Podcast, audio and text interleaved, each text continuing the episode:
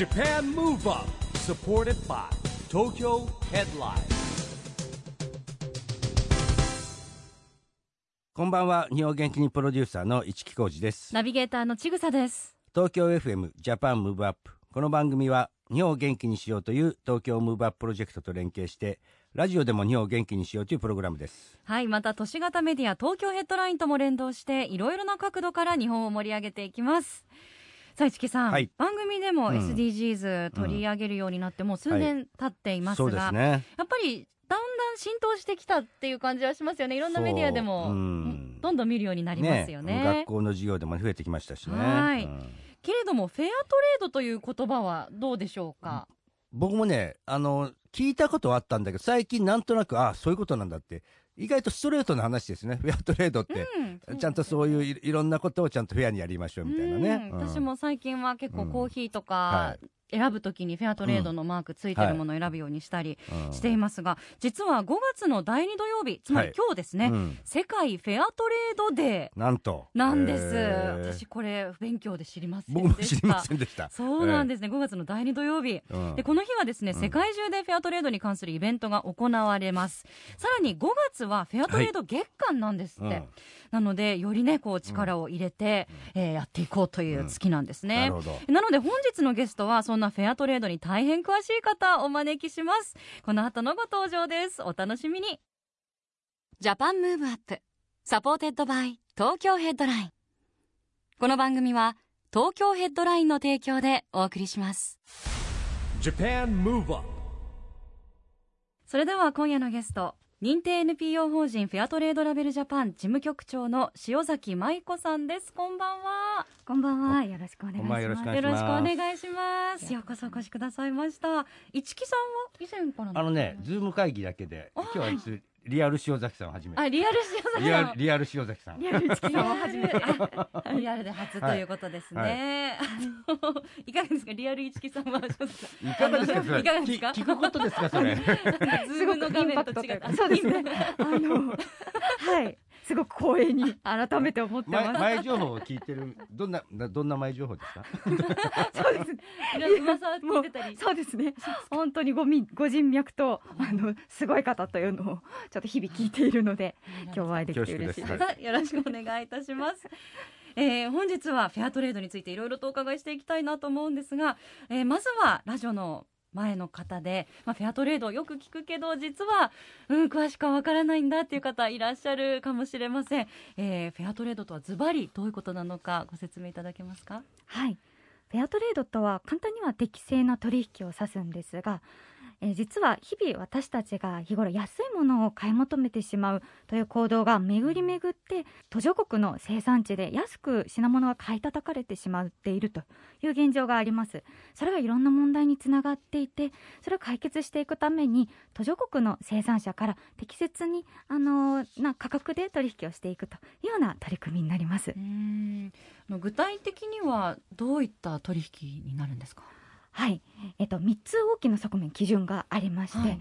経済環境社会というまさにうん。SDGs にすごく密接に関わるんですが、さ環境に配慮したり人権にも配慮したような商品をですねあの安く買い叩かずにあのしっかりと高い価格で買い取ることで生産地のあのより発展とか生活向上というものを作っていく形です。うん。ね、最近結構話題になりますよね。特にね、あのチョコレートの問題とかさ。そうですあのねコーヒ子供ーとか。海外で子供たちがね、うん。労働を強いられてるみたいうん。な話とかですよね、要はね。はいアパレル業界も、コットンとかよく言われますよね。そうですね。まさにそうでそういう児童労働とか起きてしまうのがうん。背景には好きで働かせてるのではなくて、うん。もう労働者雇えないので仕方なくお金がなくて子供が働かざるを得ないという、うん。その根本原因にその価格がなっているので、それを変えるためにということで、まあ、チョコレートやコットンだけじゃなくて実はこうバナナとかうん。スポーツボールとか、いろんな商品が実はああるんですーサッカーボール結構僕聞いたことありますよ。やっぱあ小さいお子さんが、あれ手抜いて、えうん縫うんですってね。すごい技術がいるんですよね。うん。うん。うん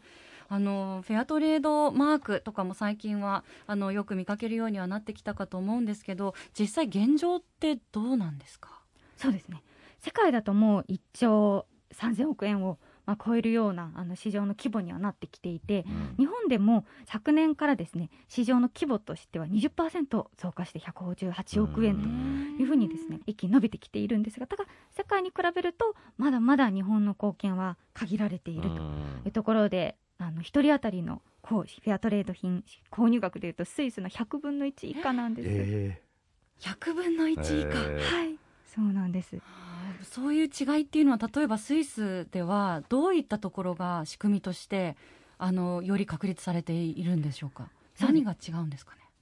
あのまず教育の中でしっかり子どもたちに伝えてきている。でもうんそれは今日本もかなり変わってきているので、うん。そこすごく希望があるんですが、うん。やっぱ大人世代とか企業の行動の変化がまだまだ日本は少し遅れていて、うん。でも今変化が出てきたなと。まあでもそもそもね売り物であるものがそうなってなかったら買う側はで,、ね、できない部分ありますもんね。そうなんです。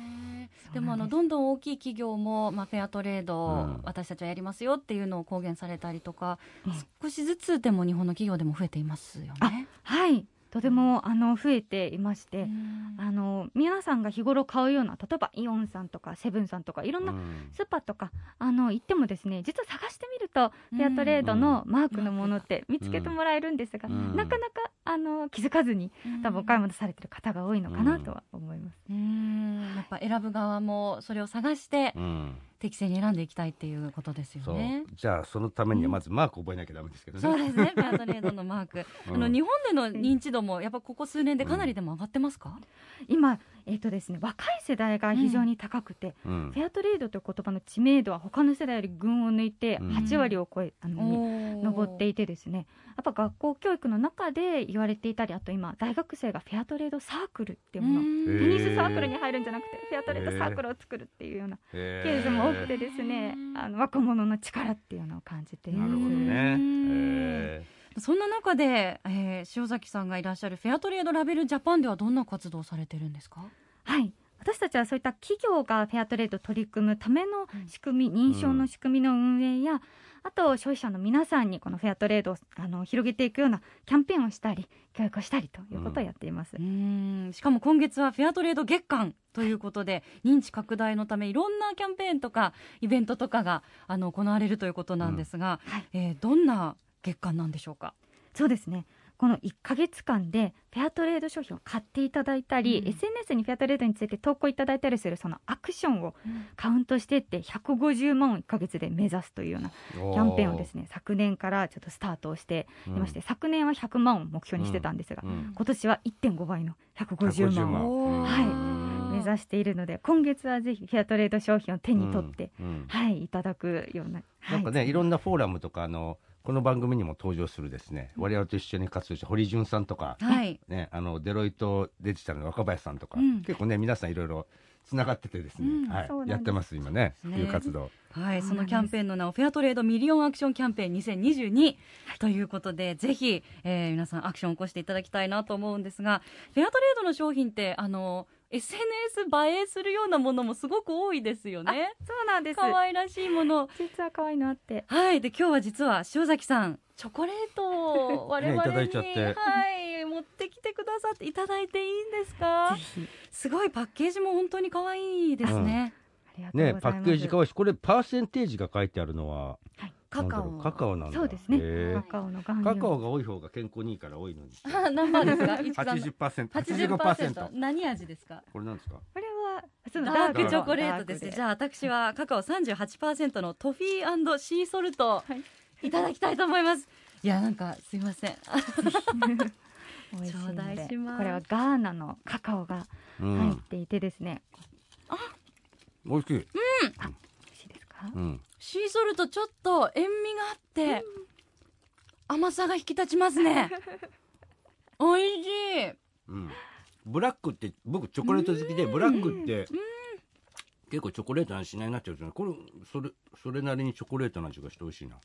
本当ですうん。か、好みの味ですか？私これめちゃくちゃ好みの味です、うわ嬉トフしい。ですィーも38%美味しい。38%うんへえこれディバインチョコレートっていう。はい、うん。ディバインという会社は実はこの会社の経営自体の株式の半分をガーナの農家さんが持っているっていう世界的にも珍しいですね。その農家さんが主体性を持って自分も経営に参画していくという新しい、へはい、会社のあり方になっていうます。んあの今回はいただき物ですけれどもなんかこう、うん。正しいものを食べているとか正しいことをしているっていう気持ちが余計こう美味しさを引き立てるというか一層美味しく感じますよね、そう言っていただけると嬉しいです。ありがとうございました。さあそれでは、えーここで塩崎さんから日本を元気にする一曲のリクエストをお伺いしたいと思います。普段音楽をお聴きになりますか？そうですね。はい、仕事をしながらも自分を元気にするためにうん。聞いてます。ではそんな中から今日はどの曲を？はい、今日夜遊びさんのもう少しだけという曲なんですけれども、はい。ちょっとこう私は個人的にフェアトレードにつながるなと思って聴いている曲で、こう日常の中その行動の中で少しだけ優しくなれたらその優しさが誰かに届いて喜びが巡っていくというような、うん。あの歌詞のストーリーになっていてあの、まあ、ただ元のこの歌詞の原作のあの小説は全然違う話なんですけれども。でも私は勝手にあすごく通じるなと思ってあの励みにしている曲です。ありがとうございます。それでは塩崎さんの日本を元気にする一曲です。夜遊びでもう少しだけ。Japan Move Up 爽やかな気持ちになりますよね、なんかいい一日が始まりそうな、うんいい一日が始まうん。るどこかのテレビ局の、ねね、テーマ朝の感じがしますね。はい。でももちろん夜に聴いてはいも素敵な曲です、お送りしたのは塩崎さんの日本を元気にするリクエスト夜遊びでもう少しだけでした。今夜のゲストは認定 NPO 法人フェアトレードラベルジャパン事務局長の塩崎舞子さんです。後半もよろしくお願いします。よろしくお願いします。よろしくお願いします。さあこの番組では日本から世界へ発信するコミュニケーションによる社会課題解決に向けた SDGs ピースコミュニケーションというのをテーマにしております。ぜひ塩崎さんの SDGs ピースコミュニケーション宣言を今日いただけたらなと思うんですが。えー私フェアトレードラベルジャパン塩崎舞子はフェアトレードの嬉しさを伝えるつなげるを頑張ります。はい。なるほど。まさはい。に私たちが先ほどねなんかチョコレートをいただいた時に、うん。なんかあフェアトレードでなんかいいことにつながってるんだなって思うと嬉しく感じてより食べ物もね、うんいただいたものも美味しく感じたっていううんその気持ちですかね。そうです。まさに。はい。本当にそこを、こう、フェアトレードって、なんか貧困問題とか、うんあの、大事なんですけれども、堅苦しくなりすぎず、んこう、それをちょっと、あの、楽しんでいく、うんこの嬉しさを感じていくっていうのを、皆さんにもっと伝えて、気軽に、あの、日常に入れていただけたらと思っています。うんこれはあれですかねあの SDGs の17個ある中でいうともちろん多分複数に絡んでくると思うんですけどね。ほぼ全部うんにほぼ全部ですかね。でくるような感じがうんありますね。もちろん貧困をなくそう一番もですし、うん。まあつながっていくと飢餓をゼロにっていうところにも貢献してきそうですし、まあもちろん作る責任使う責任とかもそうですよね。うん12番。まあそうですよね。その経済活動でもあり生活だからほぼみんな入るんですよねこれねきそう。っとね。うん。そうですね。フェアトレードうん。自体、うん。世界的にもその SDGs すべてのゴールの達成に貢献するっていうふうに言われていて、うん。まあ、中でもこの、まあ、その17全部でありつつ私の役割としてはこのつなげていく伝えていくそのはい。17のパートナーシップにもはい。近くなっていくのかなと思います。ううん。んあの本当に伝えていくっていう意味では今月のキャンペーンなんか今 SNS の時代ですからなんかあのいろんなセレブリティの方とか著名人の方とかもたくさんの方が賛同していて、うん。今そのフェアトレードとか正しいことをするっていうのがかっこいいことであるっていう、ね。そういい流れにもなってるのかなと思います。そうですね、うん。そこすごく大事だと思っていまして、やっぱり欧米で広がっていったのもそういうちょっとクールなイメージがあったから、うん。みんな真似したくなったっていうのはあると思うので、うん。まずそこからどんどん広がっていくのを今、はい、うんなんとか私たちも狙っているところです。ね、入りまあで口としもてはね、入り口としてもあるし、やっぱりね、あのの、このやっぱりコロナでね、やっぱ世界がつつながったじゃないですか。やっぱりなんかうん。自分たちだけいいやってことじゃないよねっていううん、地球に優しいって気持ちをね、持つ人が増えたんじゃないかなって気がしますけどね。そう。ですようね。そしてあの塩崎さんは昨年事務局長になったばかりということで、あのきっとこの1年いろんなことがあったんじゃないかなと思うんですけど振り返っていかがですか、はい、ありがとうございます。私はあの小学生ぐらいからこのフェアトレードとか途上国の問題に関わりたいっていう夢を持ってきたので、それが実は叶った一年でえーも、志高いですね。はい、ありました。ありがとうございます。ね。なので前職はあのビジネスコンサルタントでまた全然違うことしていたんですが、そこでスキルアップしたものを生かしながら、はい。今いろんな方に助けていただいて新しいチャレンジをさせていただいているので本当にあの夢のような1年だったなと思っています。すごいねポジティブ小学シン校のキングと言います時から何かきっかけがあったんですか？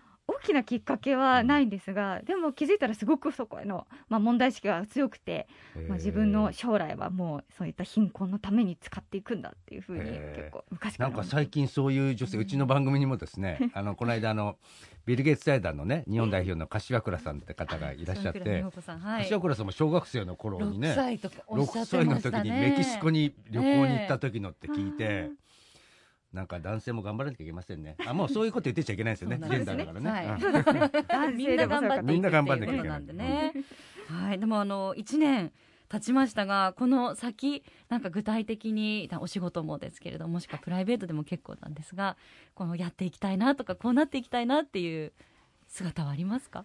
そうですねやっぱり今このフェアトレードっていうところに私はもう今すべてをかけてこういろいろやっているのでこのフェアトレードが当たり前にあのなっていくようなあのどういうところをあの日本をまた作っていきたいなと日本がこう世界の中でフェアトレード社会貢献でこう輝いているところようなあの世界を作っていけたらなと思います。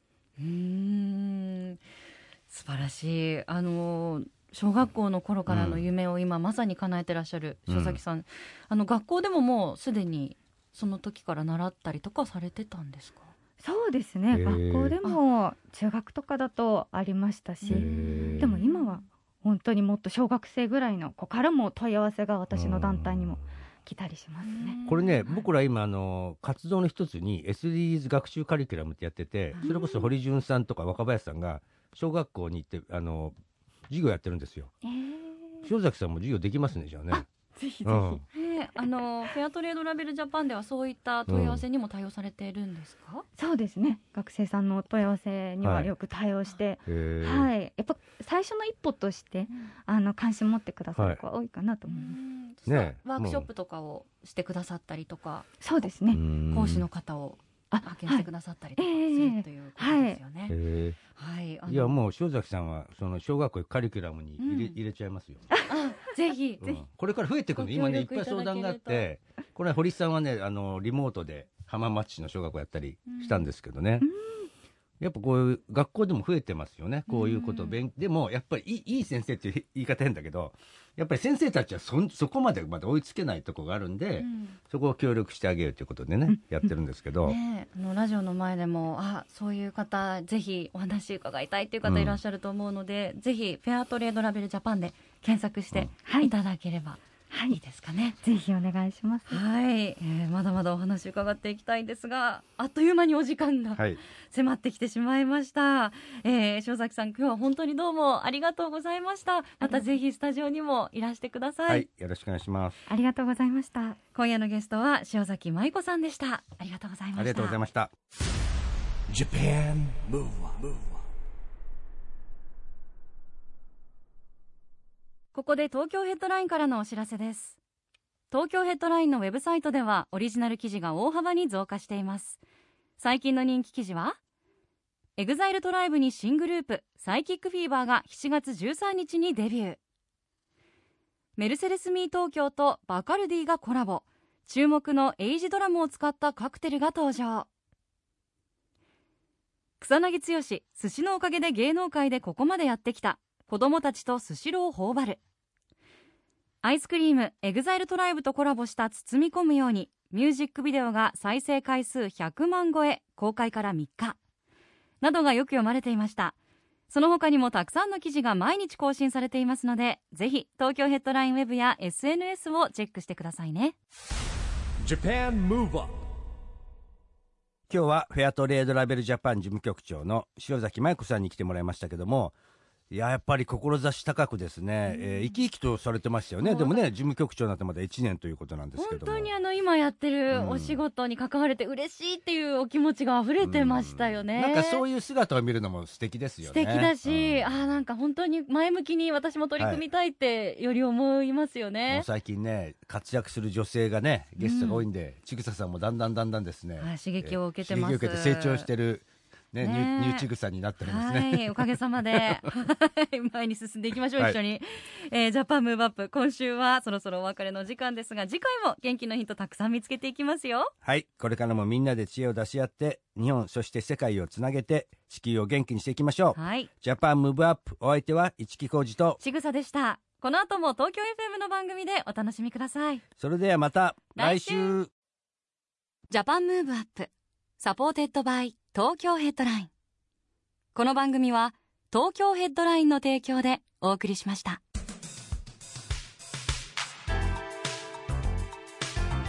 Japan Move on.